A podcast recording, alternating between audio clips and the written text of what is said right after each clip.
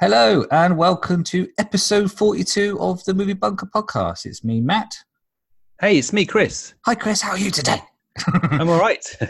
I'm very well. You're all right? Yes. It's always weird this bit of the podcast because we've obviously been chatting for about 30 minutes, but then we have to pretend that we've just bumped into each other. Yes. Oh, look, it's Matt. He's over oh, there. look. Oh, See? wow. Hey, how are you? I know you are. We're talking 40 minutes. Um, cool. So we're, Uh, we're we're we're episode what? Forty-two? Did you say? 42, yeah, according to iTunes, and I'm I'm I'm doffing my cap to their counting ability over ours. I'm thinking computers can do it better than me, so Exactly. yeah. Mm. Let And them do it. Let the machines do the hard work. We'll do the rest of the stuff.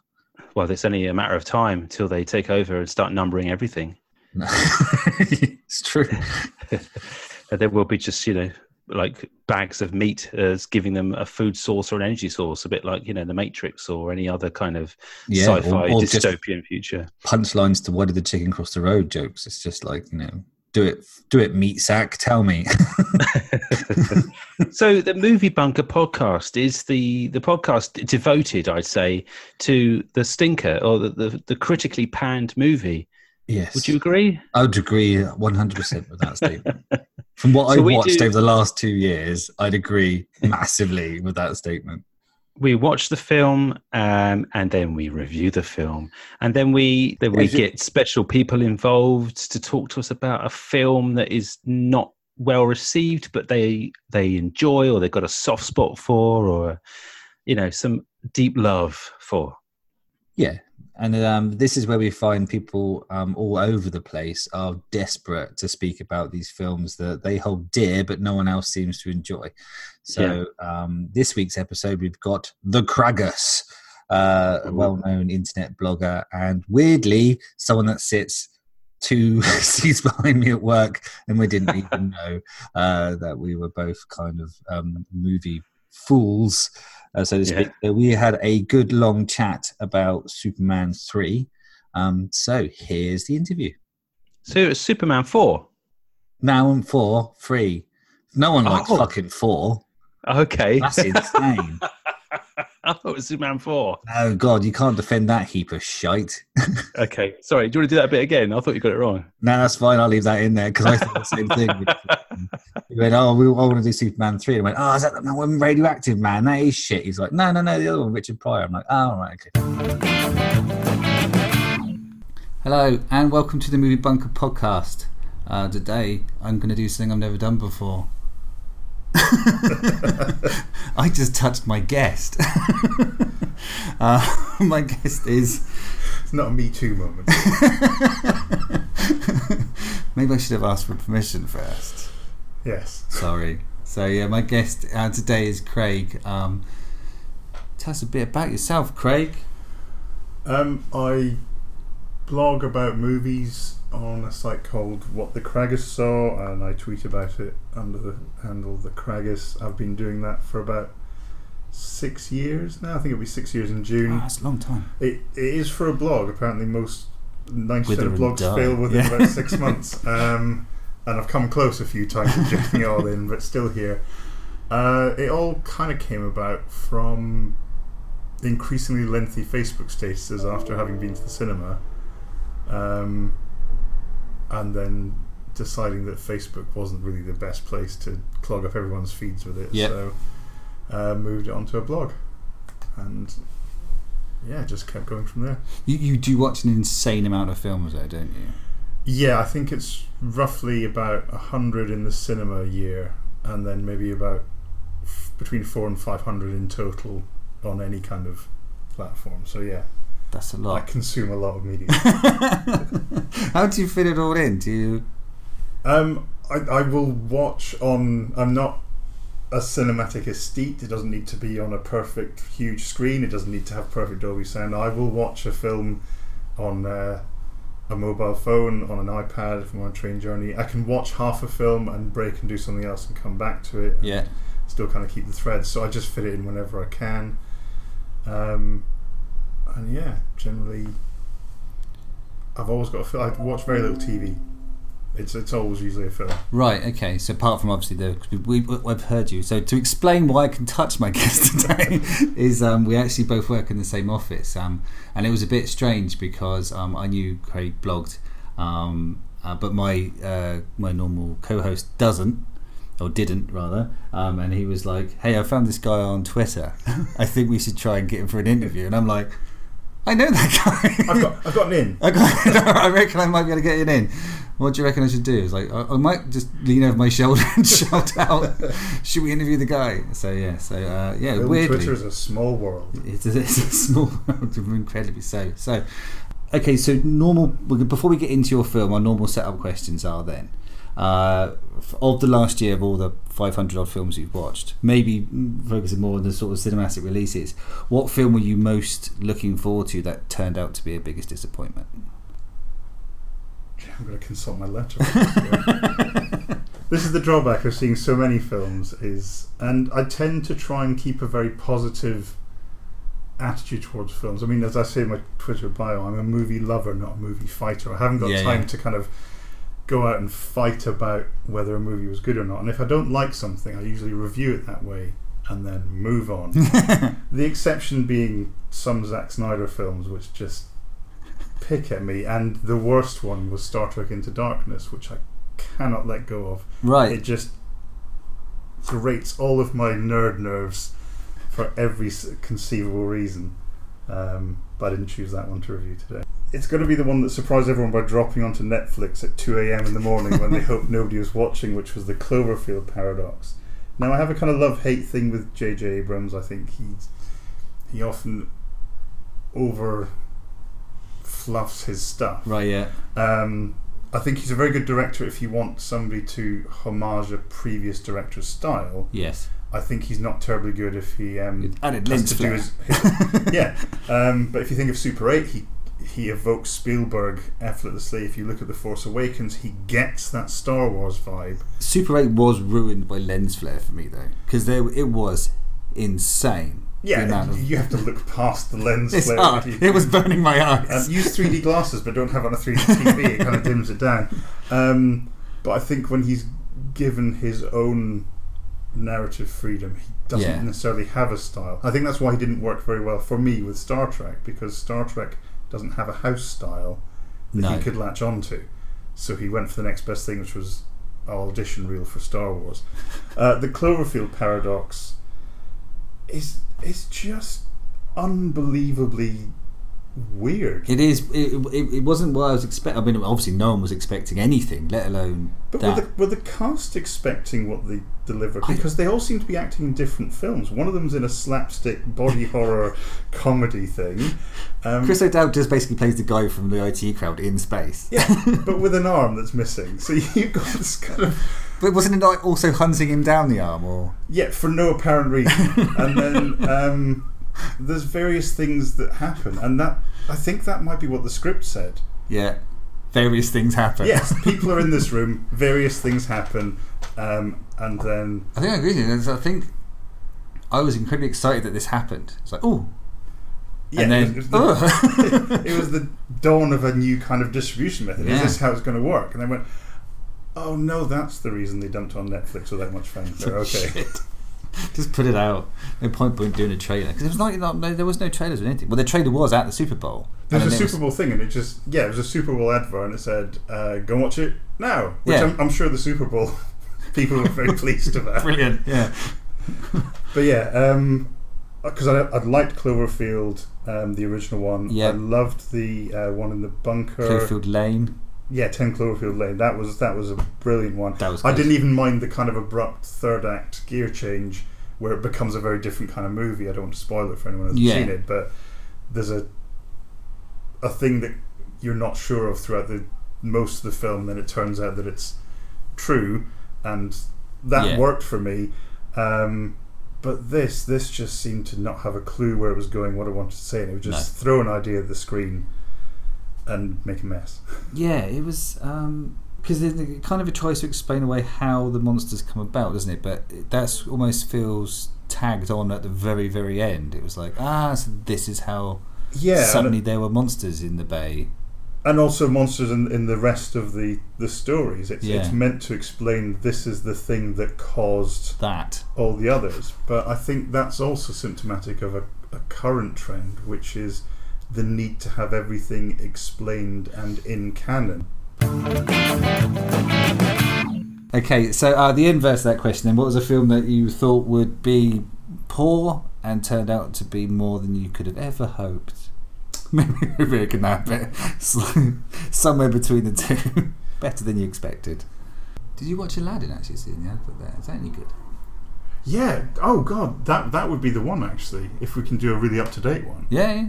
Yeah. Yeah. Sure. I mean, I, I actually posted a GIF from the original Aladdin on Twitter because I was so ready to do an "I told you so" review of Aladdin. Yeah.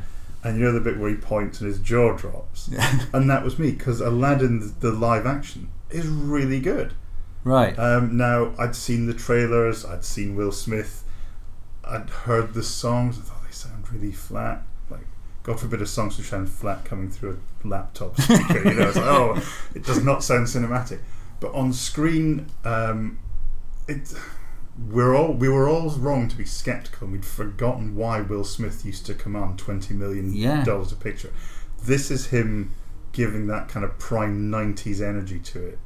I don't think um, actually whether or not Will Will Smith has been uh, in any really stinking films. I mean, After Earth, you can't really count because he's in it for like. He's not. He's not in it. He's not like carrying. You can count After Earth because he basically directed that. It was something to play with his son with. It was like instead of giving him Lego, you go, "Hey kid, do you want to be in a Yeah. I know. I'll hire this M Night Shyamalan guy, but I won't let him direct it. I'm just going to tell him exactly how to set up these shots and how to film it. And I know you're not very good at acting, so we'll give you a part with no emotion. um, but no, in this, he is he's so much more than the kind of I don't know fresh hitch of Agrabah that you might be expecting. Um, and then they do some really clever stuff with Jasmine's story arc, and they give Right. the genie more of an arc. Um, the only thing that lets it down is Jafar is just miscast. He's not menacing. He's not credible as a villain right. but the musical numbers, the changes they've made, and the kind of slightly modern feminist twist they've given to Jasmine actually makes it a better story. So yeah, it's it sits alongside the original. So your um, unpopular opinion, guilty pleasure slash uh, film that you love to torture yourself with is Superman three. Superman three. Play the trailer.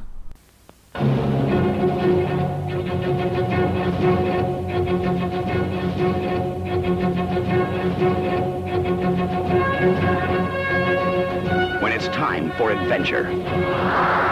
It's time for Superman. Alexander Salkind presents Christopher Reeve and Richard Pryor in Superman 3. Now, the evil threat is not a mere superhuman.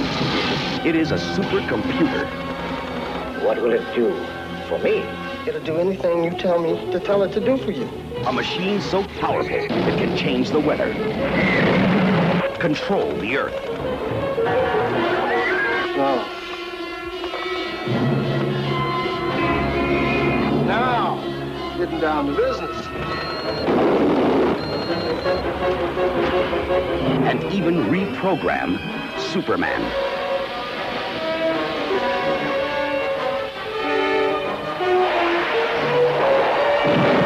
But you never get here.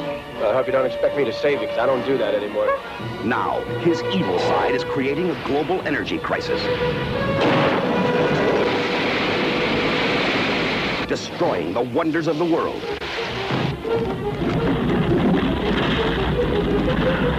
And playing havoc with the world games.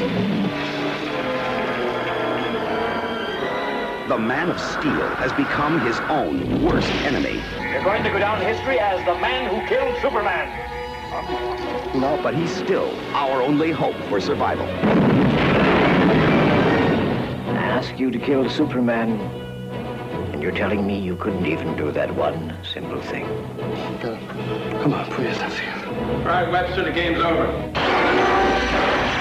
Will he conquer his evil side and conquer the super machine in time to save the world from destruction?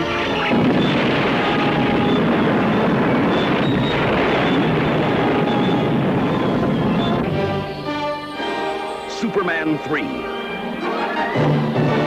This time is going to be the best time of all.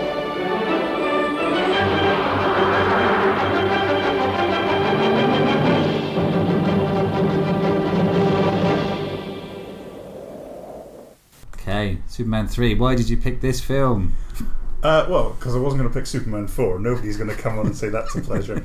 Um, I, Superman 3 for me is it's a kind of cozy nostalgia film. It's a nice, happy, light-hearted superhero film, is which nice. is very rare these days. It's an interesting continuation from Superman one and two in the trajectory they were going. Yeah, Um, it's got some surprisingly strong callbacks, even to the first film, which I watched recently as well. Um, but I think the main thing is it's almost way ahead of its time in that it gives us what I would say are reimagined or reinterpreted versions of classic Superman characters right. um, but they just weren't badged that way. They weren't interpreted that way. So I think you've got the um, evil Superman. Yep. So there, there's your cinematic version of Bizarro, who's never been attempted on screen before. It's, you've it's a tough ask, isn't it? the- to be fair. antithesis of Superman Yes. is there. Um, in the Gus Gorman, um, Ross Webster created supercomputer, Yep. which then begins assimilating people. On the back of a fag packet. Yeah, it's a brilliant. Like I learned to program in COBOL last week. Now I'm building supercomputers. Um, that's seventies and eighties logic. That- that's, that's that's one of its charms. Um, but in there, you've got effectively a cinematically credible Brainiac. Yep. Um, and I think you look at some of the films these days where they've subverted villains or interpreted very different ways. I mean, Iron Man 3 with the Mandarin, that kind of thing. Hmm. And people love it or hate it, but they go, oh, I see what you were doing there. Yeah. And I just don't think it gets enough credit for that. No. Um, So I watched this last. Well, I watched this last night, and um, I think you're right. Like it, as soon as it started, it felt like I was having a lovely little cuddle. yeah, it's it's got this weird. I mean, all the other Superman films from that original Christopher Reeve run start in space with the swooshing Yeah. letters, um, getting progressively cheaper as the budget gets smaller. With Superman three, you get this kind of weird, almost Jacques Tati esque slapstick Yeah, routine it's- going through. It's an Inspector Clouseau opening rather Yeah. than a. But if you want, it introduces you to nearly every single key player of that film. Yeah. because you get Clark Kent, you get Ross Webster's um, bit on the side, played by Pamela Stephenson. She's great in this. Way. It's a Um, fantastic character. Yeah, and it's there's something so familiar about those 80s films that were filmed on street sets where you know it's the exact same set in a dozen Yeah. movies.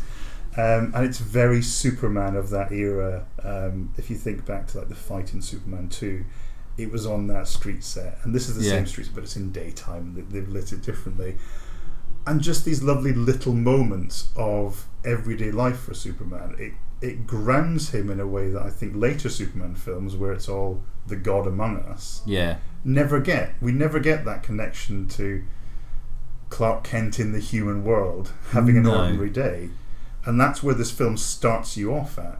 It's about the person, not the power, and that's how Superman three treats the entire character. And I think it's a really Yeah. interesting way of looking at it that has fallen far out of fashion, but that's not the film's fault. Yeah, I think from from Man of Steel, which was that very much centers on the fact that he's, you know, uh, separated from humanity and therefore struggles with some of the sort of humanity, hum, human esque uh, asks of his character, sort of thing.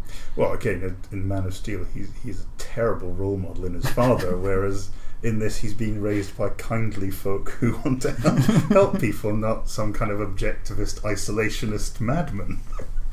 he won't let himself be saved in a tornado, No, even though he knows his son probably could let, nick it out. No worries. my least favourite part of Man of Steel. Um, even worse than the uh, yeah, let a bus full of your school friends die. That's fine, but don't go and rescue a dog and come back, which you could easily do without arousing suspicion. let me pop off, and we'll both die. Oh no! Wait, sorry. The dog makes it. the dog makes it. Even Zack Snyder will not kill a dog. He's not that brave. Uh, obviously, uh, you touched on Gus the Richard Pryor Um, and I think this is probably why I felt like this was a cuddle because um, I used to love the Richard Pryor films of that era. Stir Crazy. Stir Crazy, yeah. Um, Starlight. What's the tra- train one? Oh, Silver Streak. Silver Streak. Yeah, and um, the toy. Brewster's Millions. Yes, yeah. Um, it, it- yeah, it was massive star at the time. Um, and I remember being surprised to see him in this film when I first watched it as a child. It's like, oh, it's him. Yeah, I mean, it, we've we've had a run of superhero films making the villain more Yeah. relevant almost than the superhero. Um, Batman especially falls prey to this, um, and I, I think in some ways Superman three leads directly to Batman's trajectory, which I'll, I'll talk about that later. But um, yeah, for a large part of the the early film, apart from Superman's brief um, appearance in the the opening credits, Hmm. we follow Gus Gorman. It's his story. Yeah. And for much of the film, it is his story. Hmm. Um, and I think Richard Pryor has, has gone on record several times he did it for the paycheck. He wasn't that impressed with the script. But he still brings that kind of Yeah. likable, PG friendly energy, which is which is, must have taken some effort for Richard Pryor because it's not his his natural wheelhouse. Um, but yeah, he's there. I, it's almost like you could slot Gene Wilder into that film somewhere as well, and you'd go off in a very different direction. you could have cast him as Lex Luthor in it. It would be Uh, amazing. yeah, and of course they didn't get Lex Luthor back um, because this time it wasn't going to be a property scam. But they they clearly got a Lex Luthor standard. They just invented this new businessman. yeah, um, I did enjoy uh, him learning to program and then because obviously he comes about from the, the scam that he creates. This is how he gets introduced to the big bad, the big bad businessman. Um, and it does appear that computers have gone backwards somewhat because back then all you had to do was type what you wanted them to do, Oh, absolutely. take half cents, put them in my account. yeah, he he he's programming in a language that just uses uh, ordinary English syntax. Yeah, Brilliant. yeah. Uh, Without context. My only theory is that Microsoft, which must have been in its early days then, found Yeah. that uh, that company's operating system, bought them, and shut them down because they made it too easy. Yeah. Um, but yeah, the, the computing in that it is, is hilariously simplistic. It's Brilliant. And there's a there's a, a scene later on where um after being hired by I can't remember the name of the bad guy. Uh, Ross Webster and the company's Webscoe. Webscoe. uh, yeah, so he gets hired by him because he um, showed his skills with the uh, programming. Yeah, he goes from unemployed dishwasher to lead programmer in the space of about a week, I think, in ter- in the movie's timeline. yeah, so um, after being hovered by uh, Robert Vaughan's uh, Ross Webster um, and been told to take out Colombia's coffee with a satellite that they're aware of, which is used for monitoring weather, which can also be used weirdly as a side effect to control weather. Yes, because by altering software, you can build lasers in space and shoot countries. Uh, to well, he doesn't shoot the country, does he? He shoots the ocean off the coast of Colombia, Yeah. and then that causes. But before Weather. that, he's like trying to do it. So he's like, um, and bearing in mind it's plain English, he has to type in "send tornado to Yeah. Colombia." um, he accidentally starts fucking around with some traffic lights in real time and manages to send a man in England a letter, Yeah, he inflates somebody's credit card bill, doesn't he? Um, and he smashes his wife in the face with a grapefruit. and that wife is played by Sandra Dickinson. Yeah. Um, which, uh, for me, is a lovely little in joke because there was a period of time when they were both quite famous where both her and Pamela Stephenson, who plays uh, Lorelei, Yep. were often mistaken for each other and were treated quite interchangeably as, as actresses. So I just, it's for me, it's a lovely nod that she's in there. Um, and geeky fact, I think she was married to Peter Davison at the time, so Yes. she was the Fifth Doctor, and also sang on Button Moon. Was she not also in Doctor Who No, I don't think so. as a thing? No, I don't think she ever had a guest part in that. She was in some sci-fi. Maybe it was Blake Seven. I'm sure Everyone was in Blake Seven at some point, wasn't it? Um, yeah, just before that scene, actually, um, he, he wears the, the best comedy hat as well with the huge Yes, the huge foam Stetson, but the, which I actually mean, made me laugh out loud when it came on screen, even though I'd obviously seen it before. but that comedy montage piece is integral to that vibe of Superman that they had at that time. Yeah. And people saying it's due to the more comedic tone. It's like they need to go back and watch the original Superman because the original Superman had tons of silly visual gags like that. Superman 2 had it as well. Mm. The guy inexplicably buying a, a cream pie in the middle of a superhero fight that remarkably gets flung in someone's face. Um, it, it's always been part of that kind of late 70s, early 80s vibe. But yeah, uh, the power of that programming, he basically invented Siri before Siri existed. um, Siri that worked. Yeah, so it does. and He he sends off his little uh, tornado to Colombia, where there is some. Uh, this is just like a side story of these competition winners that also get sent to Colombia and Yeah, get caught up in the tornado. Because one thing Superman 3 does is it kind of, I think, acknowledges the fact there's nowhere really to go with the Superman Lois Lane thing after the events of Superman 2. Yes. Um, and then it quite inelegantly just unceremoniously dumps her from the film, but finds that it still needs to give things to Jimmy Olsen and Perry White to do. So Perry Yeah. White gets this ridiculous bingo subplot. he sends winners off to Colombia, and basically wherever he sends them, uh, a Bad shit happens. yeah, a disaster is, is uh, caused and Superman saves them. Um, but I like the wedding scene as well because I, I did notice that uh, a um, a rubber rock moment where um the, when the um when the, the, the church starts to fall down and there's the, the vicar's sort of carrying on the floor and just before they put away this um, rock falls from the ceiling and just bounces off his head. yeah, that's right. Yeah, because otherwise you're stone dead. Thankfully, um, probably Gus programmed that into the uh, the computer. Either that or it's just the you know an Inception story for a new superhero we didn't even know about who was hiding around in Colombia pretending to be a priest. a secret Kryptonian just eking out his days as a local vicar. I see no reason why you wouldn't do that. Actually, when he, uh, Superman goes off to as well to Smallville, Yeah.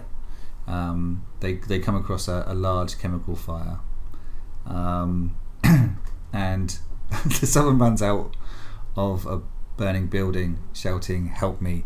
I'm burning! I'm burning!" he ignores that guy completely and just goes save some people that are pretty much safe. See, and that's foreshadowing the whole Zack Snyder thing that's coming. that, that's the thing that's really clear now. Um, yeah, it, it's a bit of a miss in what is actually a really good Superman set piece. Like he Yeah. does Superman things in there.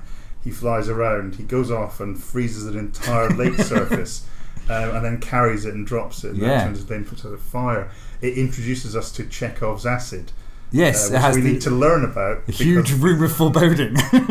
um, because it comes in useful later. Um, it also handily parks Jimmy Olsen because he It breaks his leg. Um, he gets fridged. he gets semi-fridged. maybe, maybe put in a salad crisper.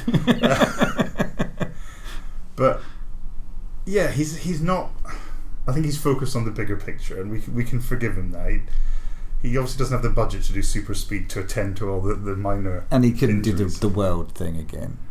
Yeah, he only does that for people he's going to bone. I mean, just on that spinning world thing, what is your interpretation of what actually happens there? Because this is a, always a, an interesting question for me. Uh, well, well uh, I'm not trying to get too sciencey. um, he spins the world backwards, very much like um, Ferris Bueller tries to do with the Porsche.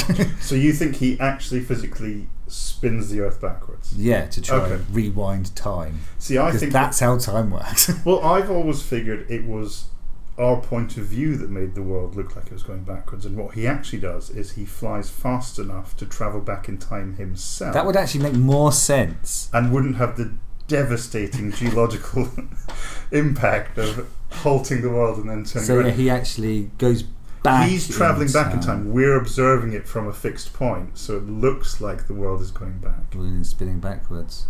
But I think the prevailing notion is that he does spin the Earth backwards, and somehow that causes time to reverse, as if we're a giant clockwork spring.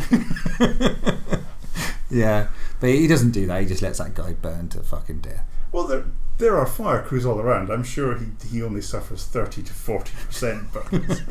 Help me, I'm burning. I mean, uh, See, now in the the current- presence of mind as well, whilst burning, to point out to the surrounding people that you need help He's probably a classically trained actor. and he's burning. Method. But in this day and age, we know that that guy would come back in like a, another Superman four, where he'd be Yeah. bent on vengeance and he'd Yeah, be like the burn, Burn man. Man. he, he would he would make more sense to be the guy in the wheelchair that blows up the Senate for reasons. Yes. in Batman vs Superman. Because he never got saved. Instead, he saved the people on top of the. But it was a more innocent time, and we weren't into We- unpicking the liability issues of we, superheroes. we just wanted to see him burn. Uh, we did, did briefly, well, we mentioned a couple of times, Lorelei's um, Pamela Stephenson's character. Um, I think this is a, a hugely great feminist character, hidden behind a pair, of, uh, behind a push-up bra. yeah. There's um, the joke is that she is playing. Yeah, yeah, yeah. The she whole is thing. playing the uh, rich bozo for all she's worth, while being smart as a cookie, and it, it is they've they've kind of made the joke metatextual by hiding all of that character behind what used to be referred to in the 70s as something for the dads. Yeah. Um, she she's the Leela of uh, Superman three, but yeah, they've they've got that lovely scene later on where she's um, reading a book on philosophy and then sort of throws it under the cushion and picks up a trashy magazine as they come in.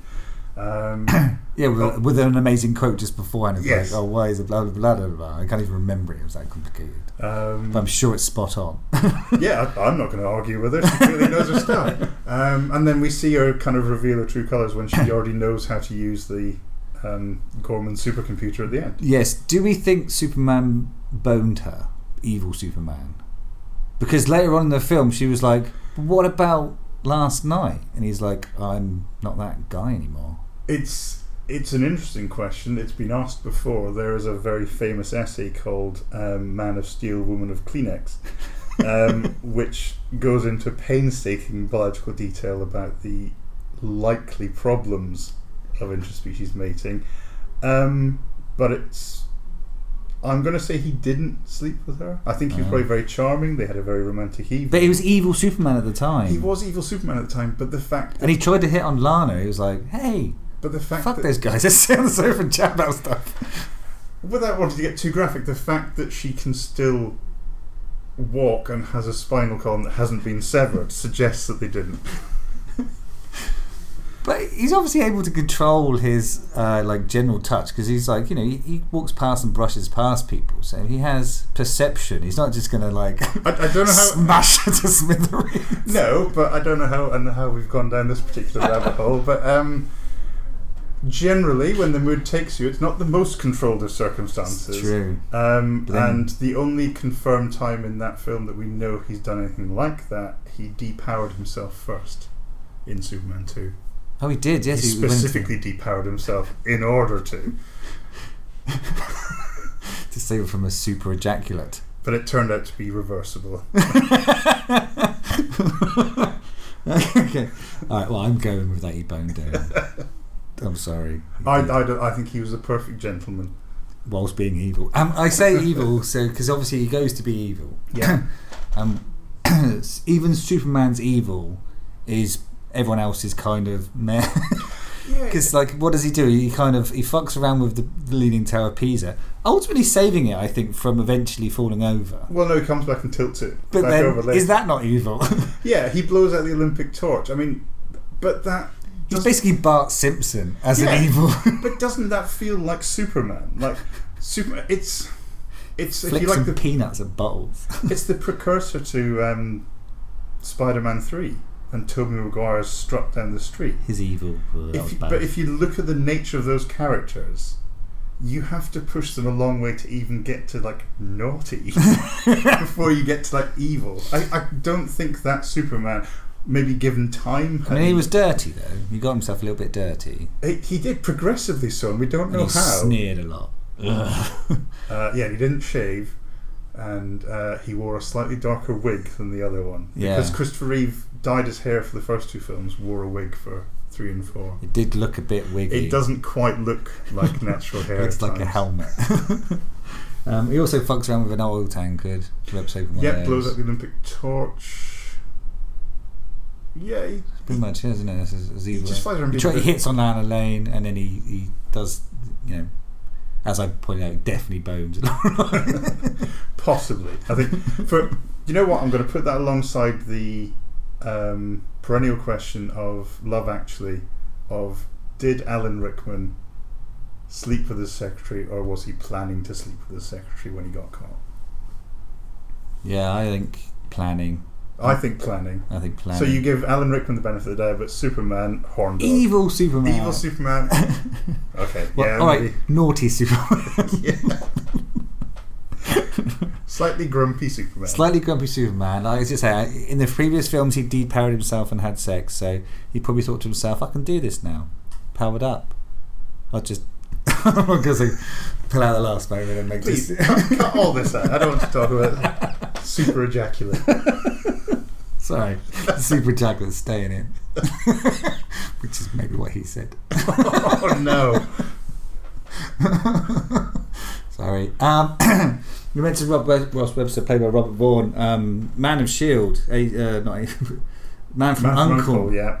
Uh, I loved him in uh, that, so it was, it was weird to see him as a bad guy. I guess. I think I've, I've read an interview once where he he um, he said that's why he took it because it was it's fun to play a bad guy, and he just never done it. He'd always had this kind of square jawed hero Yeah, yeah. kind of roles. So he went, yeah, why wouldn't you? Um, Why wouldn't you? Going for the pay packet, but he that character's not someone from the comic books. I'm not huge DC literary wise. I don't think he was from the comic books beforehand. Whether or not they Reintroduced him, so it was- introduced him afterwards is, is possible. Um, he's very clearly a, a stand-in for Lex Luthor. I think there's, there's mixed reports. There's all these reports that Margot Kidder and Gene Hackman and indeed Christopher Reeve were not happy with the way the Salkinds who produced it had treated Richard Donner. He was sacked right. in Superman 2 and it was finished off by Richard Lester, who went on to direct this one. Yeah. Um, but all of the people involved have subsequently come out and said, no, that's not true. Gene Hackman couldn't reprise the role because of scheduling conflicts and did actually make the point that if you keep having the same bad guy, it becomes very Yeah, tedious. keep doing. Um, so they kind of went, "Oh, you're right. We'll have the same kind of bad guy. It'll just be a different person." Um, Margot Kidder has also confirmed that she there was no falling out. Yeah. Um, although I, I don't know because she was very outspoken at the time, and it, she's so unceremoniously pushed out of the film Yeah. and then dragged back in for the last five minutes that you kind of go. They Would could have given her something else to do. Yeah. I mean, I think they had to give room for the Lana Lang thing to work. Um, and yeah, where do you go with the Superman Lois Lane? I think Superman 4 has that problem a lot with uh, Lois Lane because I think from memory he he tells her he's Superman again and then kisses her in the space of a 10 minute sequence. Yeah. Oh, it takes the memories away again. Yeah, I mean, thank God Men in Black don't do that because that'd be a very different film if that was their neuralizer technique. Everyone, gather round. Oh God. Stone for kissing. uh, I suspect they were all pissed off because it's never nice to have a, somebody you're lo- Could they maybe with. have gone with the more money route? Is that potentially what had happened? Like, oh, okay, number three, we want five million dollars. It could be. I mean, there's rumours that Christopher Reeve didn't want to come back and was tempted back by more money and a little bit more script control. Yeah, Um, but in the end, I think they needed to go somewhere fresh. They needed to do something different because after you've told Superman and Lois and Superman and Lex, then you've got Superman and uh, General Zod Yeah. and Lex. Like, You why would he keep- still be around? And I think it wouldn't have felt as fresh. Not that it feels particularly fresh, but the scheme to kind of corner the market in commodities. yes, And it's like, well, you're just doing your land grab thing, again. Lex, but you're doing it with with a different character. It feels a little bit more. I mean, they even varied. did that with uh, Superman Returns, didn't they? They sort of like created money to make beachfront properties. Or Yeah, he basically he didn't want to create beachfront properties. He just wanted to create an entirely new continent and sell the Um, land on that. But it was it was basically a land scam again. Um, Yeah. that's Superman Returns' problem is that it it's so in love with Superman one and two that it can't tell its own story. It yeah, I think Brandon Routh is there. probably the most Christopher Reeve of all the sort of recent Superman. Yeah, and even the way the director, who shall not be named, um, shoots it and sets up all the characters, it's very much meant to be a continuation from Yeah, one and two to that one. Yeah, because even the fact that like you know, uh, Lois Lane's there and he's sort of gone away and come back again, and there's that period where he's he's disappeared. And Which weirdly canonizes Supergirl. right, right, Because right at the start of Supergirl, there's an announcement that Superman has gone off on a mission to search other planets and galaxies, which is where Superman says he's been when he comes back and returns.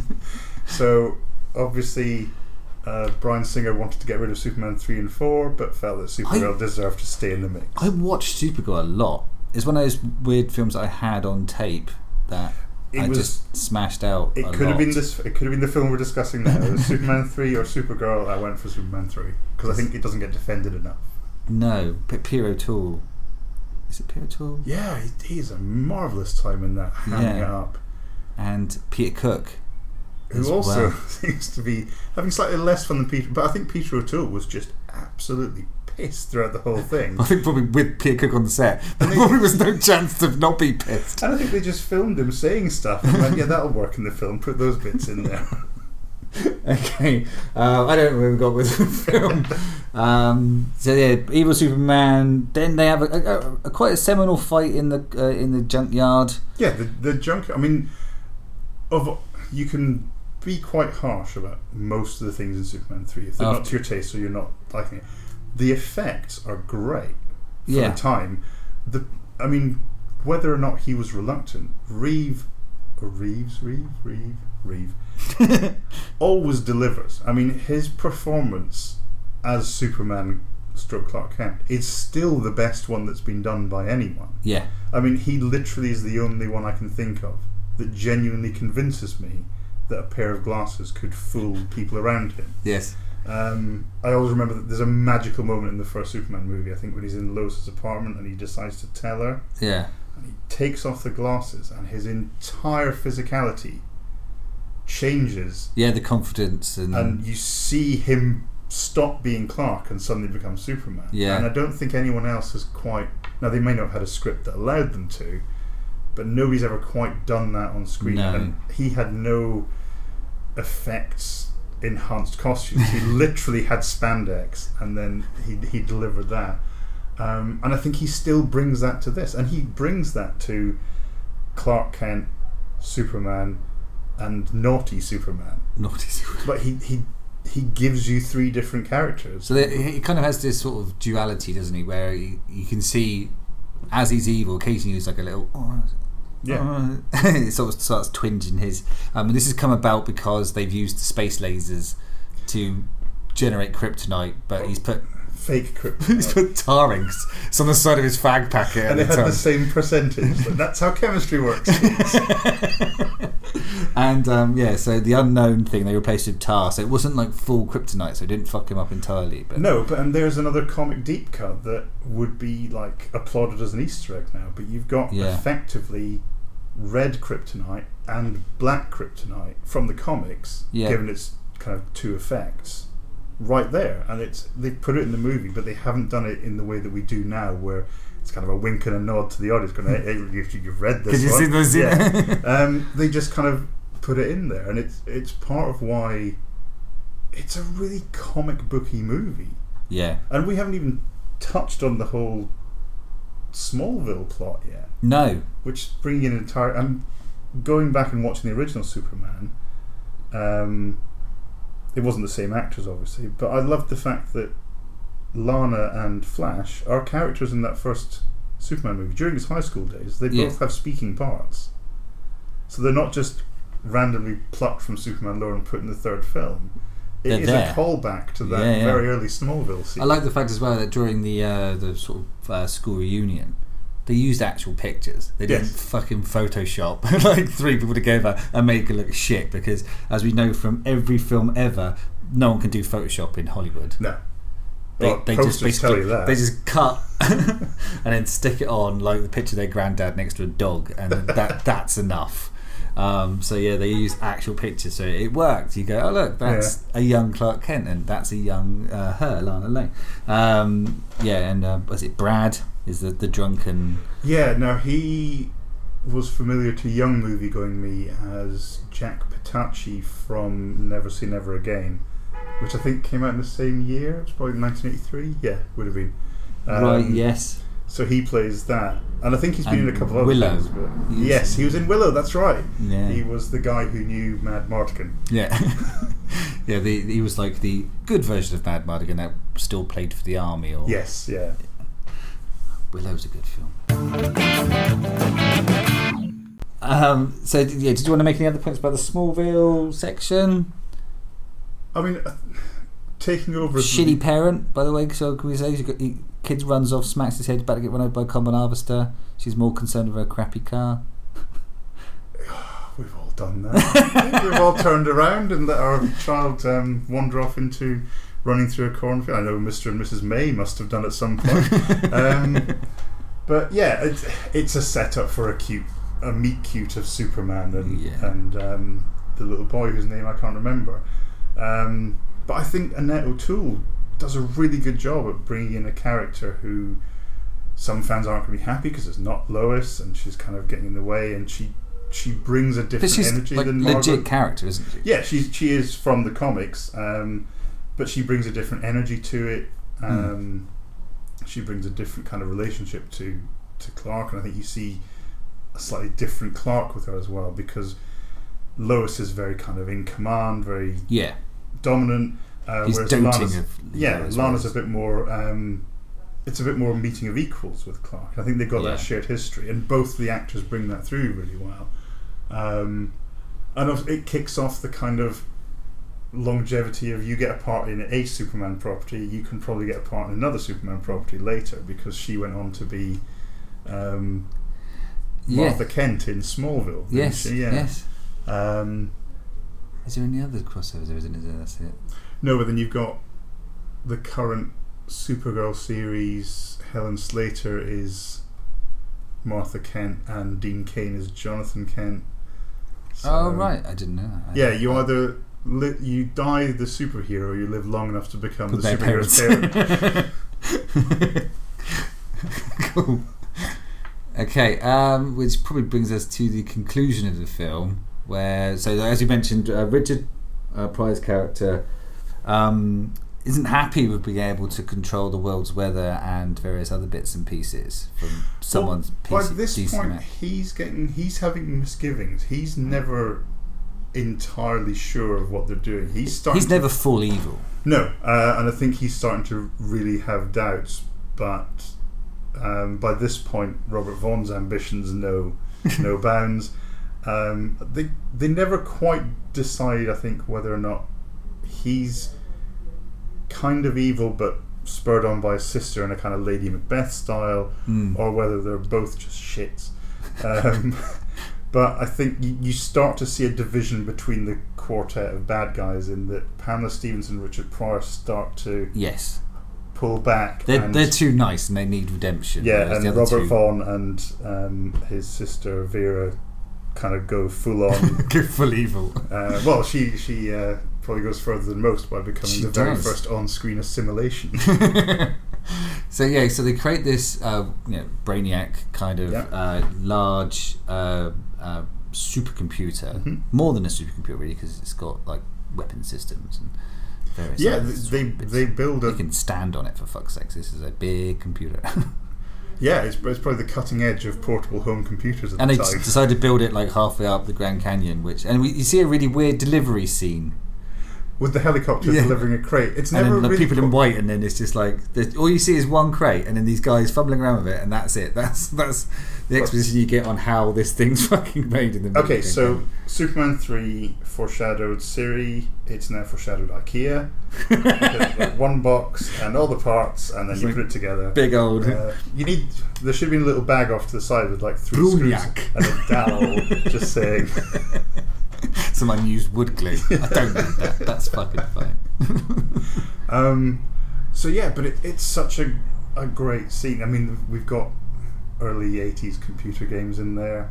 Yes. um, which are kind of that's how you control it.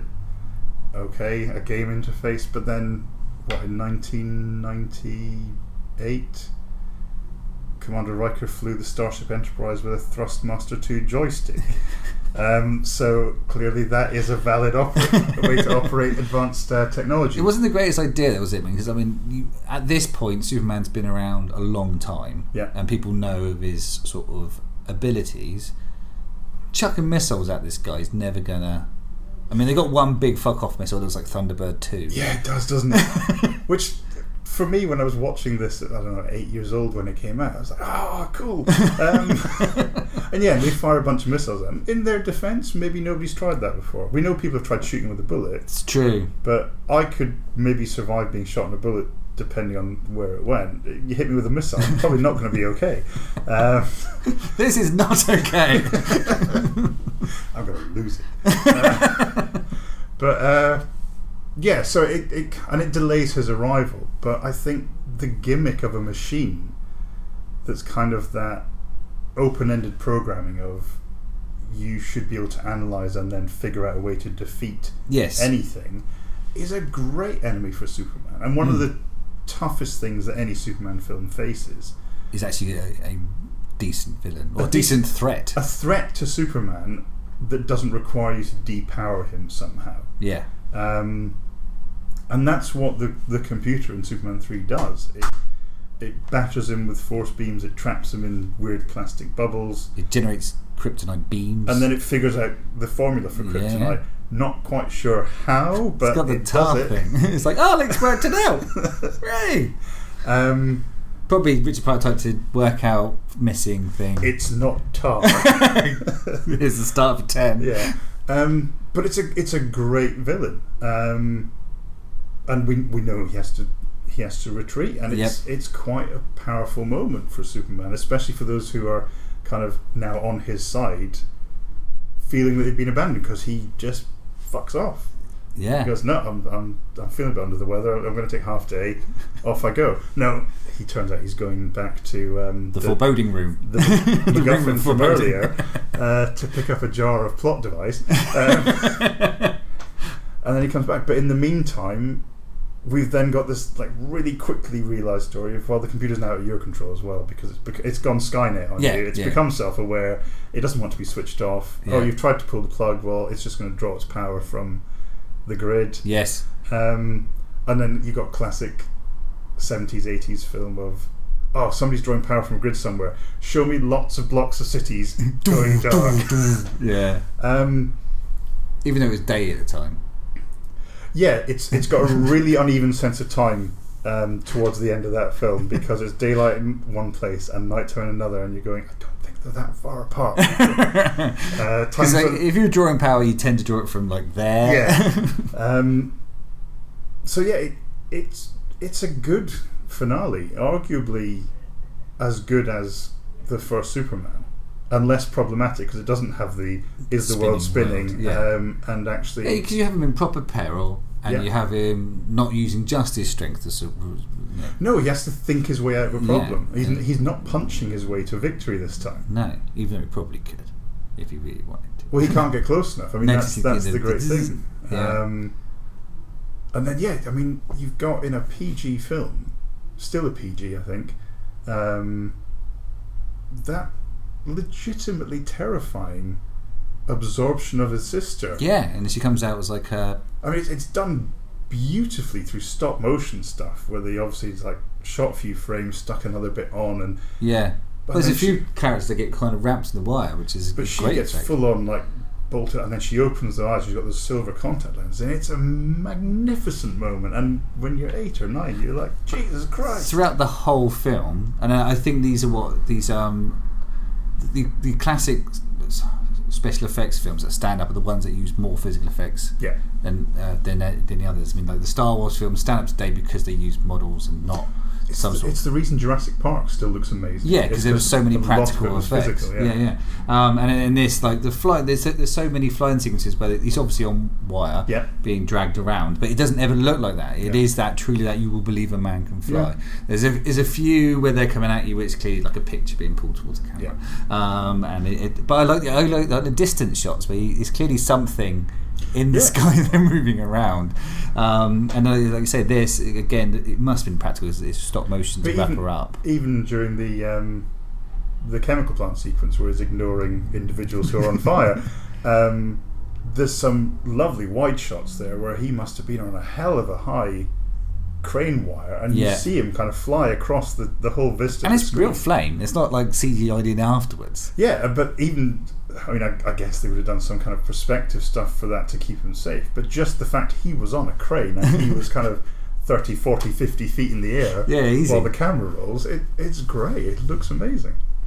So um, eventually he uh, uses the, the super acid Yep. to hit, which doesn't isn't it's not a threat to begin with because it's just acid. Just acid, I love the words. It's just acid. Everyone- hey kids, have some of this. Why? It's just Just acid. acid, yeah. Everyone pops around to the, oh, I brought you some acid. Just acid, sorry. Just acid. Don't worry about it. Should I put up my plans? May as well. It's just acid. uh, so the computer goes, just acid. But it's acid that, after being heated, turns into a, a lava lamp and starts like melting yeah, it turns into basically tomato ketchup, it looks like. It's got that, yeah. Uh, but it's enough to take down the world's first Super. super evil computer. First series. If only uh, Linda Hamilton had known that in Terminator. yeah, hold this for a minute. oh, it's just acid. I see nothing wrong with this. Uh, the redemption arc for Richard Pryor and uh, Lorelei characters in this, uh, Pamela Stephenson, um, is, is rapid as well, though, isn't it? Because I mean, like from Superman's perspective, he, he doesn't know that they've kind of turned. He's seen like little glimpses of it, so to speak. But at the end, like him and Richard Pryor are flying through the sky, buddied up. I'm just trying. I watched this yesterday as well. and I'm thinking, do we actually know what happens to Pam Stephenson's character? I don't know because I I, think she's just remember. left in the Grand Canyon. guys. Um, Richard Pryor does save him from the kryptonite. He actively intervenes on Superman's behalf because he gets an axe and he smashes the beam emitters Yes. that's shooting him. So I guess that earns him some Kudos. some uh, super points. to, uh, Get earns him a super ride. Because yeah, he gets dropped off at a coal plant Yeah. and then he gets given a job. I was so he gets like, with two Gokuls like her. Yeah, Yeah, so he, not only does Superman save him and take him to the place, he gets him a job. yeah, in a coal plant. Which probably leads directly to Mine uh, more fossil coal. fuel and global warming because he just improves coal production by a million percent. Like just typing into a computer, mine more coal. Yeah, Be more also efficient. yeah he also pulls off one of my favorite all-time Superman stunts in a film, which is where he takes of coal and he crushes that into a diamond. Um, not only is it a fantastic Superman moment, but it's entirely responsible for me in first year science class knowing that diamonds were a form of carbon the same as coal. Not because I'd read it in a science book, not because I'd seen it in a, a lecture from the Royal Institution or anything, because I'd seen it in Superman 3. and if nothing else, that's why I love that movie. I was trying to think actually if, if I can think of other science I've regurgitated that I've seen in films, and I know there's some I can't literally put my finger on. Well, I hope you haven't gone for the uh, turning the Earth back reverse of time, because that's a shaky proposition. Or the uh, 2012 uh, neutrinos and mutating. Neutrinos mutating, always good. It's always good. Yeah, just shout that randomly whenever you like. What do you think of the potato salad? The neutrinos mutating is uh, is, is always a, a good response to any question if push comes to shove. In a meeting, for instance, where you've kind of maybe dozed off a little bit, and then someone goes, "Greg, Greg." What do you think? I think the neutrinos are. Well, I'll try that one again. I think the neutrinos are mutating. Actually, yeah, it is. It's like the 21st century's reverse the polarity. Very good. Okay, so that uh, brings us to the end of the film entirely. Um, tonally, then, this film was um, very joyous.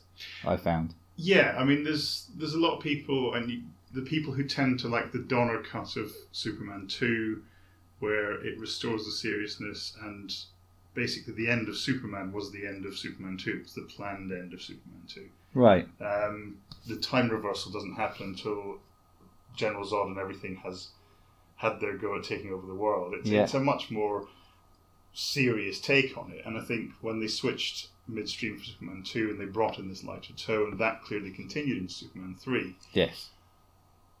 I think because Superman 3 was a success. I mean, they they went on to make Superman 4 eventually, although the Salkinds checked out after that. Um, and famously it was made by Cannon in Milton Keynes for about 14 shillings and sixpence.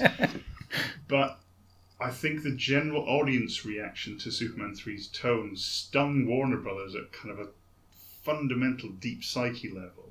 And so when they came to bring their next superhero to the screen, which was Batman in 89, Yeah. they went gothically dark with Tim Burton. Yes. And then they saw the same pattern emerge, which is Burton dark, Burton darker, Schumacher light, Schumacher ludicrous. And they saw the same fan reaction again. And I think they're twice burnt now, which is why they seem so set on grim, dark seriousness Yeah. with It's a most of the shame. though. heroes. I think it works for some. Batman can play in that area. He can also play in the very light camp area. Yeah. From the 60s to the recent cartoon, The Brave and the Bold. He's a fun character or he's a serious character. He can do both. Superman struggles if you make him dark. Yeah. Um, I mean, in very basic terms, his livery itself does not lend itself to a dark tone. So I mean, you can see like from the the vibrant, contrasting uniform of Superman in the early days, as it slowly moves forward to a much more muted, to the point where you can't really define where his badge begins and his costume ends.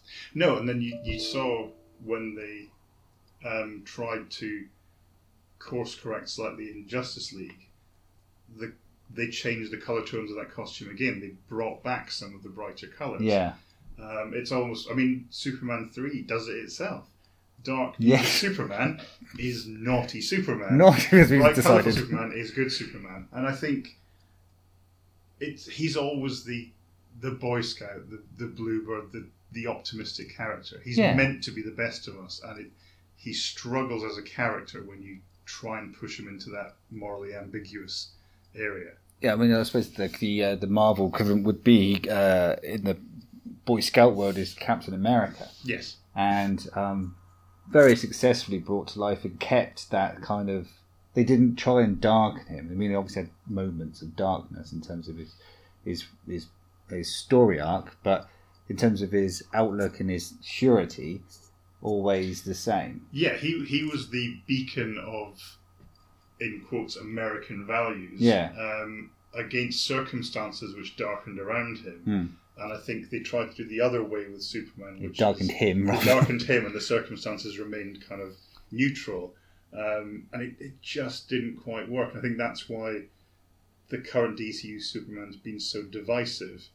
Um, and uh, ironically, why Shazam's probably been so Yeah, warmly received, although again, box office not really there yet for that character. But no, Marvel is a history of you start off a character, the box office is good, it's a hit, but it's not spectacular, and then Iron Man in three films then made a billion dollars on its third film. Yeah. Captain America was up every single time. Yeah. Shazam could go the same way. Yeah, could do. So, do we think that this film, maybe Superman 3, is something that we can look back and feel that it didn't deserve its rating at the time? Because we had a look at the ratings before. Um, obviously, Superman, the original, was the highest rated, I believe, Yeah. out of them. Uh, Superman 4, much the lowest rated. Deservedly so. Uh, Superman 2 was, I think it was quite low, wasn't it? It was only like a 7. And I think that's it'd be interesting if they had historical data because I'd love to see what that score was before the Donner cut was released. Yeah. And then once the Donner cut was released, was that kind of a reaction of the the review bombing Yeah. crowd of going, well, we need to push this one down because it's not enough that our f- beloved films win; all of the films must lose. um, and I It's such a weird action, though, isn't it? It's like it is. It's it's almost become tribal football kind of territory where it's like, "Hey, my team's winning. I must make my team lose." Yeah, and- and again, as I said at the, the top of the piece, that, that's why I describe myself as a movie lover, not a movie fighter. I'm not Yeah. into that kind of. Um, if, if people love the films they love, that's great for them. That more power to them. Yeah. Um, but demanding that other people must love the things you love, that that's And hate the things you hate is more weird. That's where I, I don't kind of uh, join in on it. So yeah, so so uh, Batman, um, Batman, Superman returns, and then the, the Man of Steel series. Um, I think it pushes his film into a brighter light. It, not literally, but I think it stands up better than the 5.3 that it got now. Yeah, Um, I, I think people saw it a lot. I don't, I don't think it gets a lot of rewatches. and I think people saw it a long time ago and made their mind up and then kind of forgot about it. Yeah, But actually, it's a very cute, lovable Superman adventure. It's not pretending to be world shattering stakes, no, um, but it does what it does very well. it does. It does indeed. Okay, brilliant. Thank you for that, Craig. Thank you. Um, can you tell us uh, where we can find you on the internet? Um, basically, if you Google the Craggus with two G's, um, it's probably going to be me, whether it's Instagram, Twitter. Uh, the website is www.thecraggus.com. Um, and if you want to kind of engage and have a chat, Twitter is the best place to get me, which is at the Craggus. You're not down with the kids on Instagram, then? I'm trying Instagram. I still don't quite get it, but I'm trying to post more stuff on there. same. I don't understand what happens. I It's- put up a picture. People like it. Some people don't. I think at the moment, because I still deal mostly in written reviews, Instagram's a really weird place for that kind of yeah. thing. I need to figure out how to make my stuff more visual. okay. Thank you. All right. Well, um, uh, as you mentioned, you might be back. You're Uh, happy to come you, back. I'm happy to come back whenever you want me. I'll come. So we may see you again soon. Thank you, Craig. Thank you. Oh, what a great chat! Cheers, mate. Yeah, it was good. Um, and he's he's desperate to. Uh, it's, it started off a fire inside him, I believe, of wanting to talk about shit films that he likes. So that may Well, the more the last we hear from the Craggus. the more the merrier. Yes, yes, yes. But they shall they shall succumb to our podcast. join us. so we're on to the top five segment of the the guest pod episode I, thing. can't, I still can't Uh, believe you haven't done a jingle of all your musical talents. That there isn't a top five jingle. You've lain you're lying down the gauntlet. I'm laying down. I'm doing it publicly. I'm slapping you across the face with the metaphoric gauntlet of challenge of creativeness and saying, Right. "Me a top five jingle." Okay, well, uh, let's consider it done. It just means I won't be able to do a top five for the next episode because I won't have time. That's fine. We could just no, I do it. we could premiere the uh, the jingle after the next interview one and um, see how that goes, and then then we do another top five. I don't know. Maybe Okay, well, I'll get my I'll get my creative juices flowing, and and maybe I'll. Knowing me, I won't be able to stop at one. I'll probably do about fucking sixteen, and then whole album of top five jingles, like an extended Uh, play. once I start, I can't stop. Um, if anyone hasn't seen or listened to my uh, Pokemon Go uh, song, Stop, mate. It's not going to go viral.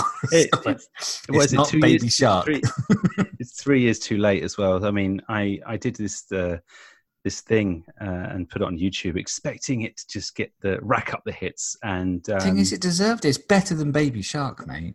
I'm yeah. Well, there. I think if you search for the song uh, Pokey Song Go, Pokey Song Go by the Gap Tooth Brothers, uh, it's my um, little invention. Well, to to uh, what South Deep South Hicks or something. I don't know. Um, country and western chaps singing a song about Pokemon. Check it out on YouTube. It's everyone's talking about it. Uh, well, fifty odd people talked about it or watched it. Uh, anyway, Yeah. and only uh, 43 of them are used. so that's pretty good for Yeah, my yeah. normal stats. anyway, top five. So I we Top basically you've got a you've got a double you've got a double whammy here because the last top five was yours and it's yours again because we cocked up the running order of the top cocked five. up. And what I thought was really interesting about the last top five, which was cocked up and then t- pagged on to our Doom episode, is that I actually mentioned Doom and several Yeah. things about Doom in the top five. So it's kind of people like listen to it would have gone to themselves, oh, he's already mentioned this. What? How? How devoid of fucking original thinking? It's like literally just said this ten minutes ago. But in, in our defence, it was weeks apart that these Yeah. things happened. So Mm. apologies for the repetition. And once again, apologies for the, the shitty sound quality, which annoyed me because it was a really good podcast last week. Oh, last week was such a shame. But no, look, it, the content's there. You just got to listen a bit closer for it. Yeah, get, get deep in it. Get deep in it. Right, okay, so this week the challenge was top five supporting characters that should have their own film. Yeah, Right. this is a great one, and this is uh, one that I was hoping I was saving for myself in case you've run out of ideas. Then you ran out of ideas and had to use it. Interesting. yeah, yeah, yeah. Interesting. So, but yeah, this is a good one. But did you find this quite difficult? Yes. Yeah, yeah, no, it was quite tricky because um, the, the, you you think of these characters first of all in your mind, and then you, try and remember the ones which should have had their own film and stuff. And then I thought, I know what I'll do. I'll I'll trawl through the um, the Oscars Best Supporting Actor awards because you know that's fundamentally the uh, the the people we're looking at, and um, it, it, it, yeah, it didn't really work out for me that because um, the the, the supporting actor is basically just someone else in the film. Normally, in, in the female terms, it's normally the lead character. Yeah, um, yeah. And and in male terms, it's uh, it's not normally someone. It's normally something that's quite fleshed out, and you know, basically a, a co-star in their own right, and normally only in the co the uh, the the supporting actors category simply because there was a bigger person that they wanted to give the, the Oscar to. Um, So it, yeah, that didn't pan out. So then I just saw. Then I just sort of started thinking of the films I'd watched and enjoyed, and thought to myself, I'd like to have seen more of that person. Yeah, because there's where always- I went from. tend to be like a, a wacky sidekick or a, a- another sort of interesting character actor that you might think, oh, that would work. Yes. Well, hit me with it, Matthew. Hit me. Let's go straight in at number what? What are we doing? Are we doing the the Doom? Are we going high to low or low to high? What's So, so if level one is a shit on the floor and level five is an alien outbreak, yeah, it's the other way around to that then. So level five would be a shit on the floor. Number five Yeah. is, is a shit on the floor. Number one is the one that if I was forced to only have one do it, it would be that one. cool. Number five. Number five, um, John Pantalino. Hi there, Future Matt here. Um, you might have just noticed that I said that guy's name wrong. His actual name is Joe Pantoliano. Thank you. Who's Who? actor? Who? John Pantalino, you, you do know him. Um, he's the guy from Goonies. He's the, the wig wearer in Goonies. Um, that's not the, the character that I've picked for this, but um, he's the sergeant guy and the guy, desk guy and um, Bad Boys. Again, not the character I picked for this. John, He's in the Matrix. Joe. Pa- yes, sorry, I probably missed out the probably the most famous role that he did, where he is the he's the guy He's that in Memento. loves steak. Memento, and that is the character of Teddy that I think would have. I want to see in another film. A car this nice, you should lock. Who the fuck are you? Teddy? Your buddy? Prove it. Sammy. Remember Sammy? You told me about Sammy.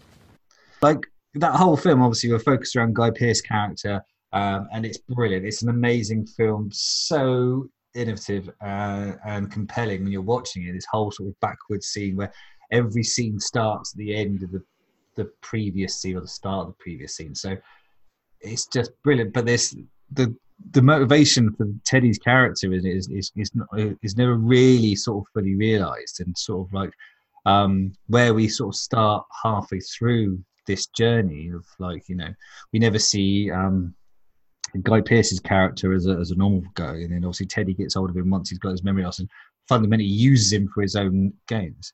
Um, it'd just be really cool to have like a prequel to that film where we, we learn more about Teddy and why he's he's he's doing this. Mm.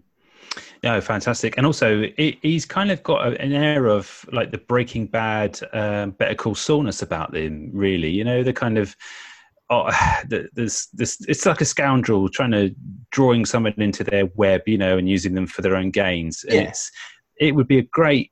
Yeah, that would really work, It- and especially in the setting. It's dusty and it's Yeah, he's just Um, a great character, just- and he's a, he's a fantastic little character actor as well. So it's just something I think he could happily carry on his own. Yeah. Um, And like you know, if it all built up, built up, and and, and in, in, in perfect memento way to have it every you know this backwards wouldn't even make any you know it would actually make more perfect sense. We just sort of like um, you know had the film lead up to the point where he meets Guy with his um with his memory loss and his uh tattoo addiction. um, yeah, I think it would be good. Good. Yes. that's a great that's a great one. I do like that guy. Uh, great actor, great great concept. Well done, Matthew. Thank Again. you, Chris. Number four. Number four. Uh, Charlize Theron is uh, the actress, and the role that I'd like to see more of is Imperator Furiosa from Mad Max Oh. Fury Road. That's a great choice. Yeah, because um, it's a bit of a cheat if we're honest, because um, she's not really the co-star in this in that film. She is kind of like she she is the main driving force. Um, Tom Hardy's uh, character in it is just kind of reactive, and Yeah. um, is yeah, it's just gut instinct and nothing else. Whereas uh, Furiosa is actually the whole entire reason the film kind of exists uh, and drives it. So it's a little bit of a cheat, but she didn't get top billing, so I'm figuring to myself, hey, I can fucking have that. Yeah, and uh, she's um she does utterly deserve to be top billing on that movie. And if anything, Yes. she should be in the Mad. She should have been Mad Maxine, and uh, you know, and I think a prequel showing how she ended up where she was, and obviously the the, the escape plan that she does and everything. Yeah. that, that that would be awesome. Or even a, a sequel. I mean, we don't always have to go back. I mean, I, I think her character was um, set up enough for us to be able to sort of take that on, just like Mad Max was in sort of at the end of Mad Max 2 and that kind of like road warrior. Because I think a lot of people kind of either haven't seen the first Mad Max or kind of forget how normal a film it was, if you like, really. Mm. Um, it's only really Mad Max 2 which kind of introduced that sort of thematic element of the kind of you know dystopian apocalyptic world where you know petrol's king and strange punk bands uh, and men on the fronts of you know lorries with flamethrowers abound the streets yeah it's, it's not normal um so yeah so uh, i think this would it would happily uh, springboard to a, another film where she could uh uh, I reckon maybe kill Mad Max off straight away, and then she could just take over that character. But I think you don't want to sort of do that. You don't want to make you know Mrs. Mad Max because her character had more depth than that, and like I say, she had a purpose. Whereas I think ever since Mad Max Two, you know, it's kind of the draw for Mad Max is, is he he doesn't have a plan. He just kind of reacts to what's going on around him. So Yeah, and a fantastic surprise hit as well. Great movie that was. yeah, it wasn't too bad, was it? That one. I loved it. There you go, number four. Nice one. Number three. Hit me with three. number three. Um, the Big Lebowski, John Goodman. Oh, Walter, the famous Walter. I think this is probably one that a lot of people um, would expect to see on these kind of lists of supporting actors. In fact, basically all of the cast of Big Lebowski could probably take their own film on from it, uh, from Lebowski himself to uh, Steve Buscemi's character, Julianne Moore's character. Uh, but yeah, I picked John Goodman because he was just a fucking nutter in this film. Mm. Um, and I think it would just be a good one of those movies that don't have a point, if you know what I mean. Kind Yeah. of just gets up in the morning, has a day, takes a shit, goes back to bed again, um, but then flesh that out a bit. Yeah, you might want a bit more plot, but yeah, Yeah, I just mean- him, him negotiating his way through, you know, those those uh, difficult situations that he would probably crumble at because he's he's, po- he's suffering from uh, post traumatic stress syndrome, isn't he? yeah, so we, we could do a, you could do like a, a falling down kind of Yeah. thing where he just sort of goes off to work one day but never really comes back home again. Yeah, yeah. No, great idea and, and and a very scary character. And number two, Yeah, hit me with number two, Matthew. Tom Hardy again. Uh, well, not again because he wasn't in the previous one. Um, but his character of um, Eames from Inception. Inception. Now, before you bother telling me it's impossible. No, it's perfectly possible. It's just bloody difficult. Interesting. So Arthur keeps telling me it can't be done. Hmm. Arthur, you still working with that stick in the mud? He's good at what he does, right? Oh, he's the best. He has no imagination. Not like you. Listen, if you're going to perform Inception, you need imagination. Let me ask you something. Have you done it before? We tried it. Uh, we got the idea in place, but it didn't take. You didn't plant it deep enough? No, it's not just about depth. You, um, you need the simplest version of the idea in order for it to grow naturally in your subject's mind. It's a very subtle art. Oh yes, I always thought his character there, and another Chris Nolan film. I'm, I'm sending this guy fucking check after check, can't I? Um, it- he needs it. he needs it. He's struggling a bit, isn't he? Um, yeah. So the character of Eames, I thought was one of the better characters in Inception, which is tough going because it's full of very rich tableau of characters, but much like um, Big Lebowski. So he's kind of had this sort of like uh, kind of special forces kind of vibe to him and stuff, but like mental special forces. So it's kind He's of Bond. He's Bond, isn't he? He's just doing Bond, but he was, a he was like a, a dream Bond, Mm. dreamy Bond, dream Bond, dream Bond. Don't know, don't know what you call it, but um, uh, he's dreamy. He's dreamy. Uh, the, the whole Inception world is amazing and something that I would like to see on the screen again. Um, and he's clearly, you know, and this one would probably would fit better as a prequel.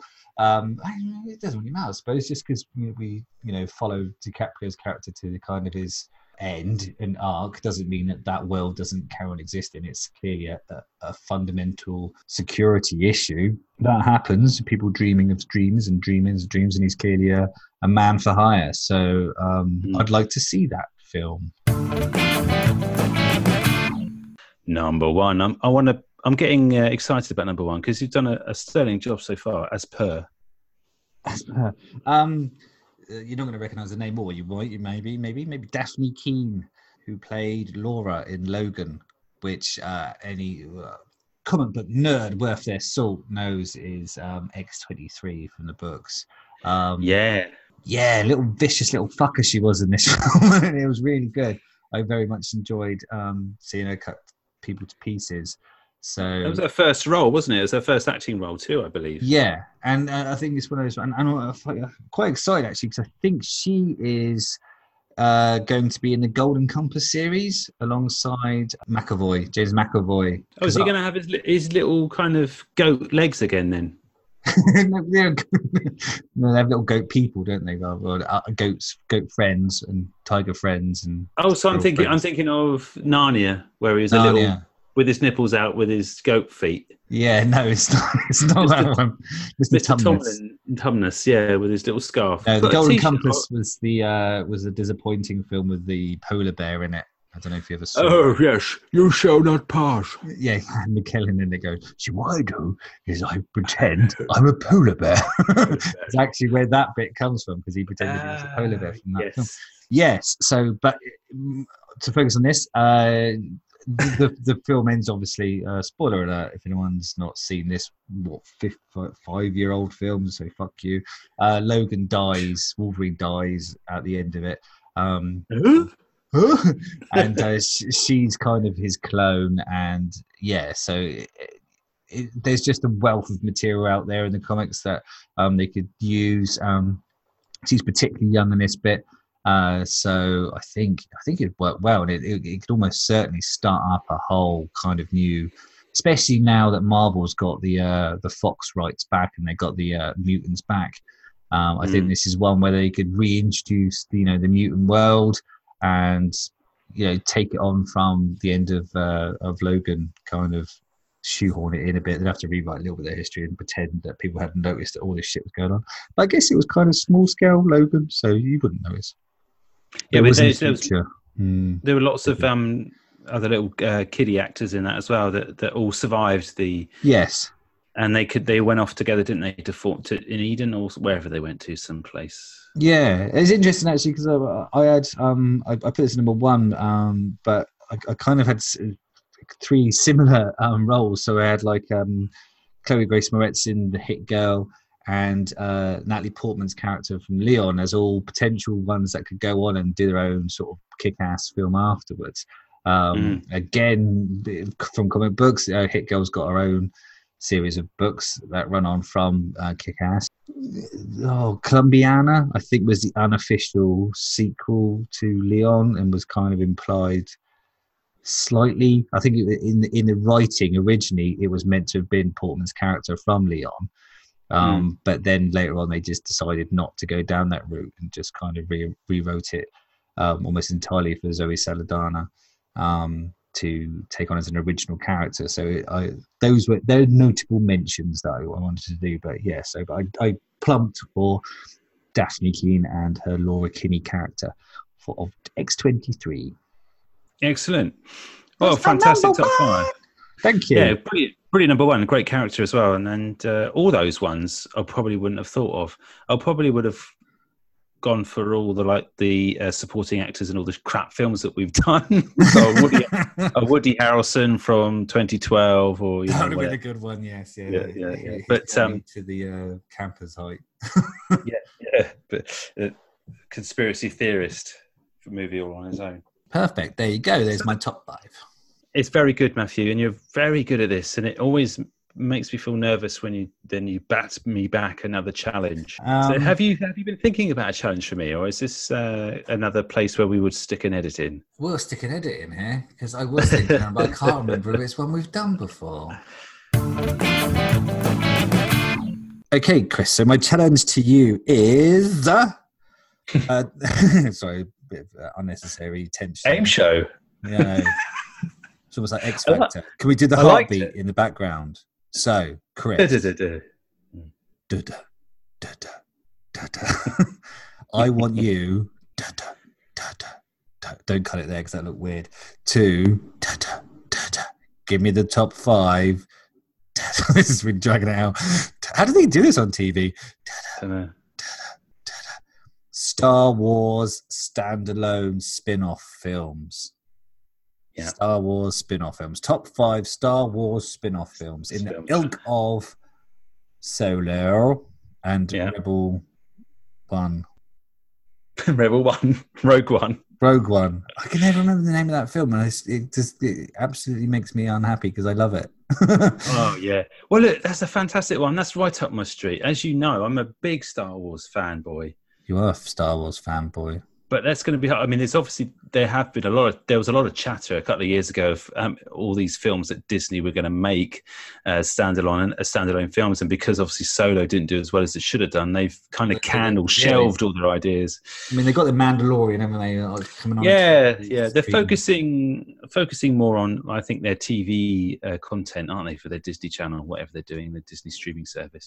You know the frogs that um, Jabba the Hutt eats in, in out of the little tank Yeah, in uh, Return of the Jedi. crime for their own film. They are. Yeah, how did they get there? yeah. What's their backstory? Or the Rancor monster. Why was it so sad when it got a massive gate in the head? Hmm. Well, it was it was sad because it died, but I mean, the, the, it's um, it's keeper the the the big uh, the big that guy. With the overdubbed crying that doesn't fit what he's done. Have you Because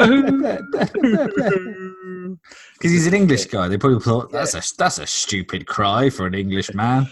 But he's not actually crying. He's just sort of look. He does look sad, but that that that, that crying sound they put over the top of him um, is just wrong. Just doesn't fit at all. it's not synced at all. Just go back and watch that if you can. Yes. you, you know what I mean.